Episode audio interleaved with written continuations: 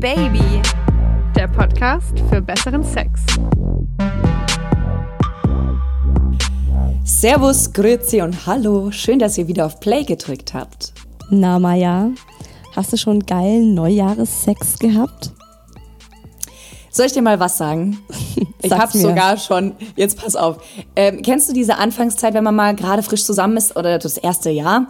Da hast du ja auch gerne mehrfach am Tag Sex. Mhm. Und ich habe es tatsächlich geschafft, oder wir haben es geschafft, dreimal an einem Tag Sex zu haben. Nee. Doch. Das, das Ich sind war die so- Feiertage. Mhm. Ich war so gimprig. Kennst du das Wort gimprig? Nein, was ist das? Woher ich, kommt es? Geil. Weiß ich nicht. Heißt es geil? Ich war geil. Ja, ich war total geil. Also auf Hochtouren war ich, ja. Also dementsprechend, ja, wir hatten Sex. Was bei euch? Also wir waren auch auf Hochtouren. Heißt aber bei uns, wir hatten einmal Sex. Aber hey, Neujahrssex. Mhm. Und ähm, im Keller bei meiner Mutti, während oben noch äh, die ganze Familie den Weihnachtsbaum abgeschmückt hat, haben wir uns ein bisschen an die, an die, an die Kisten und Kartons gelehnt im schön schummrigen Kellerlicht. Und eine schnelle Das Nummer klingt gesungen. irgendwie total heiß, dass ihr das unten gemacht habt, während oben alle waren. Aber ehrlich gesagt, ähm, im Keller wäre für mich so No-Go. Ist es oder, oder warte, ist es so ein ausgebauter Keller? Nee, nee, es ist ein Ekelkeller. Es ist ein alter, ja, ja, es ist ein alter, wirklich, also komplett voll mit Spinnweben und ähm, Oh, Rümpel. Gerümpel und so, ja.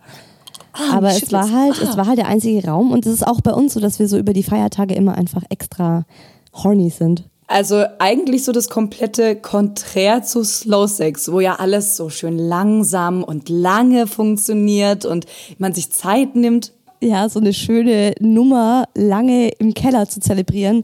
Nee, es war tatsächlich ein Quickie bei uns. Und heute in der Folge geht's ja um Slow Sex. Damit ihr wisst, was wir damit eigentlich meinen, was es mit Slow Sex auf sich hat, lese ich euch einfach mal die WhatsApp-Nachricht von Anja27 vor. Hi Mädels, ich habe im Moment eine ziemlich heiße Affäre mit meinem Mitbewohner. Und da wir uns täglich sehen, haben wir extrem oft Sex und sind in der Beziehung auch sehr experimentierfreudig. Jetzt hat mir eine gute Freundin von dem Sextrend Slow Sex erzählt. Dabei geht es darum, den Penis schlaff in die Vagina einzuführen und einfach nur die Becken aneinander zu pressen, ohne sich zu bewegen. Man wartet dann, bis der Penis in der Frau hart wird, streichelt sich und dann soll irgendwann der Mega-Orgasmus kommen. Ich finde, das klingt spannend, aber ich habe Angst, den Typen mit dem Vorschlag zu erschrecken, beziehungsweise habe Angst, dass es der totale Reinfall wird. Habt ihr Erfahrungen damit gemacht und könnt ihr mir dazu etwas sagen? Also ich persönlich, liebe Anja, habe damit noch keine Erfahrung gemacht. Ich kann es mir auch ehrlich gesagt schwer vorstellen, wie der schlaffe Penis da reinkommen soll. Oder? Also, hattest du das schon mal? Dass ein schlaffer Penis in dich eingeführt wurde? Ich hatte das tatsächlich schon mal. Ähm, das war so. Ah, hast du ja schon in der letzten Folge erwähnt, Mm, stimmt. Das war kurz angeteasert. Also mein damaliger Freund ist aufgewacht. Morgens war ein Wochenende, wir hatten beide keinen Zeitstress. Und er hat einfach seinen schlaffen Penis so in meine Muschi reingepfriemelt. Also ich hatte halt, wir hatten am Abend äh, Sex vorm Einschlafen. Deshalb waren wir jetzt nicht irgendwie angezogen, sondern waren beide halt nackt im Bett gelegen. Und er hat es wirklich, also er hat halt so meine Beine, meine Oberschenkel so auseinandergespreizt und seinen Penis so im Halbschlaf, schlaff in mich reingepfriemelt tatsächlich. Also das war nicht so einfach und ich bin Krass. dann auch dadurch so aufgewacht, dass ich so gemerkt habe, oh, Auch wirklich? Wow. da ist so ein, ja, da ist so eine schlaffe, weiche Nudel zwischen meinen Beinen. Guten Und- Morgen, Dornröschen. Ja, es war irgendwie ganz hot, muss ich sagen. Und er hat ihn dann so da, also so, es war vielleicht auch gar nicht so in die Muschi rein, sondern vor allem so an die Oberschenkel und halt so angedockt an die Muschi. Und er ist dann so ein bisschen wieder eingeschlafen. Ich nicht, ich war wach. Ich dachte mir so, okay, was ist los? Und ähm, der, ich habe dann auch so ein bisschen die ähm, Oberschenkel, glaube ich, so, so ganz leicht so zusammengepresst. Und er wurde dann langsam da in mir, zwischen mir hart und ist dann aber auch davon wieder aufgewacht. Also bestimmt äh, fünf, sechs, vielleicht sogar zehn Minuten später. Also ich glaube, ich bin auch nochmal so leicht eingenickt. Und dann sind wir aber aufgewacht, als er dann wirklich hart wurde. Das war echt krass. Also er wurde einfach, ohne dass wir irgendwas getan haben, in mir hart. Und äh, dann wurde aber aus diesem Slow Sex ein ganz normaler äh, Standard-Fick, äh, wo wir einfach dann es wild miteinander im Bett getrieben haben. Wie fühlt sich das dann an, wenn der in dir hart wird? Es ist geil. Es ist mega geil. Ich fand's Hammer. Okay. Also.